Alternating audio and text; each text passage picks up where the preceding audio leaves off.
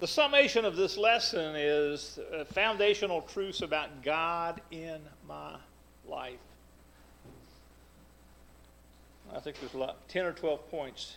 Whether I see him or not, God is always present and active in my life. God's presence is learned behavior that I can develop. I'll say it again God's presence is learned behavior that I can develop. Do, do you all know the story of why I believe that hawks, that God speaks to me through hawks? No? I think Willie does. He's the only one I've ever told it to. He and, of course, my wife experienced with me. You know how sometimes you, you, you, you try to get into a negotiation with God? You know, you, if then, like Jacob did this morning, you know, if he'll do this, this, and this, then, you know. So d- during one just trialing period of my life, uh, we were, we were stepping up to move from a smaller house to a larger house. And we were stepping up to move from a normal mortgage payment to a huge mortgage payment. And it was like, do I really want to do this? Do I really need to do this? And we were already under construction, and I was still just not worried, but fretting, you know, because it was, it, was a, it was a big move. I didn't know what life was going to hold for us. And so, uh, one of the things that I've always done is when the leaves get off the trees, and we, we take trips back and forth to Cave City, down to Fort the Interstate, you'll see, if, if you're very keen and know what to look for and how to look for them, you'll find these red-tailed hawks sitting in trees way out in the horizon. I bet, Melvin, you see a thousand of them on your trips sitting in those trees. They're so easy to see when the trees are going. They're still there in the summertime when the leaves are on the trees, but they're really easy to see in the wintertime. And so I always count the number of hawks I see on a trip. That's one of the things that gets me by the, the long journey of the trip. You know, I'm looking for, instead of paying attention to the road, you know. I, I know where you're going with that. But you, you can look it off without, you know. But, you know, when you get like this, that's when you got a problem, I guess. But I'm keen on them. I, I can see them from a long way off. And so the, uh, the little ordeal I had with God was if I could find three hawks in this round trip from Cave City back and forth, that I would quit fretting about the new house we were building and all the expenses we were going to incur and uh, know that things were going to be all right. Okay, three. And that wasn't abnormal, you know. So I saw two as we got off the interstate, um, Snyder onto uh, Bardstown Road. I'm a mile and a half from home, okay? I got to see a hawk between here and the house, you know. Oh, no. What is God telling me? You know, this is going to be too late. And so we decided to drive to the house I get emotional every time I tell this story. We decide to drive to the house. It's in progress. It's under roof. It's, the, it's the wintertime, so forth and so on. The driveway's rough. It's gravel. And I, I pulled up to the back where we can get in the back. Sitting on the fence in the backyard is a red tail hawk.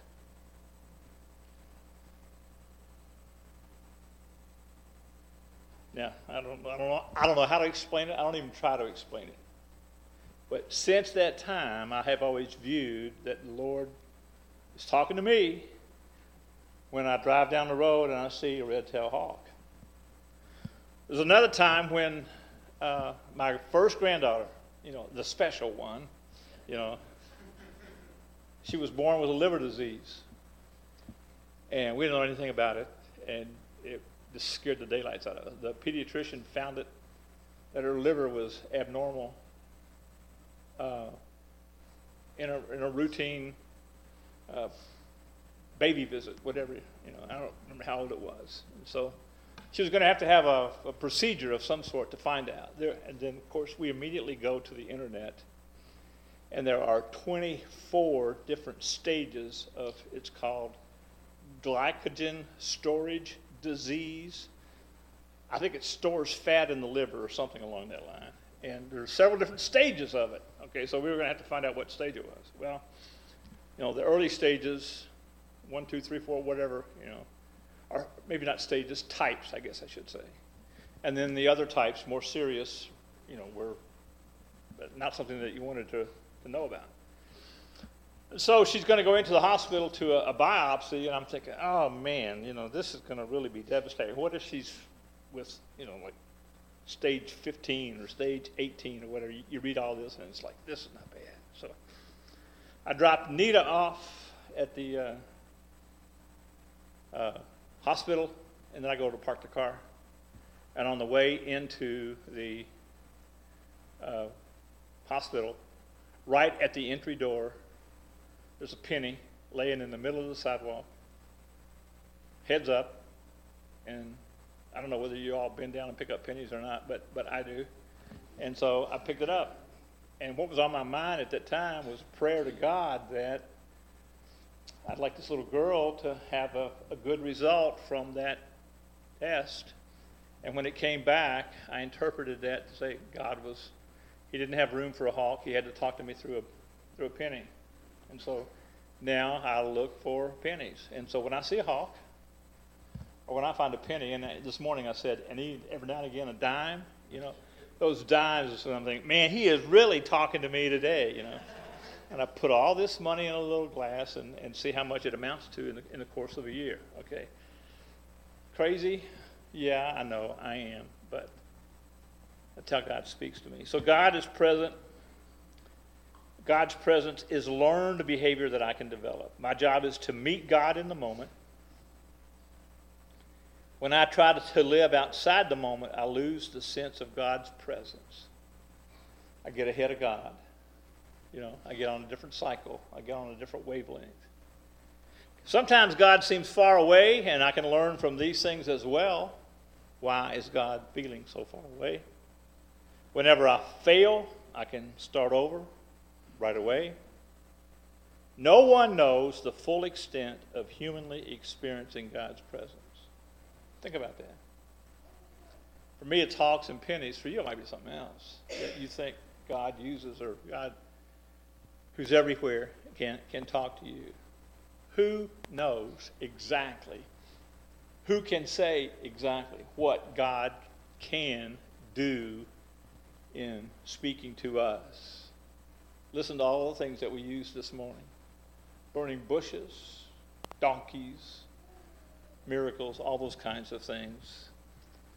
My desires ebb and flow. God's thoughts of me are constant. Every thought and action will move me in some direction, either closer to or further away from God. Every aspect of my life is of genuine interest to God. Remember what we read Psalms 139, verse 1 this morning? You have searched me and you know me. God has an interest in every one of us. My road to experiencing God's presence will not look like everyone else's. You can't let God talk to you through hawks. He already talks to me through hawks, so you can't have hawks. But if you're trying to let God talk you through hawks, it may not work for you the same way that it's worked for me. So God will speak to each and every one of us, or He will show His interest in us, or He will look, it won't, won't look like everybody else's journey. And straining and trying too hard does not help. It just doesn't help. You've got to let it occur naturally. Isaiah's servant was worried I said Isaiah. Elisha's servant was worried. They were surrounded by chariots and horses. The city was surrounded. And he says, Oh, Master, Elisha, what are we going to do? And Elisha said, Who is with us is greater than is with them. Then he prayed, Lord, open his eyes so the young man can see. And when he looked again, what did he see?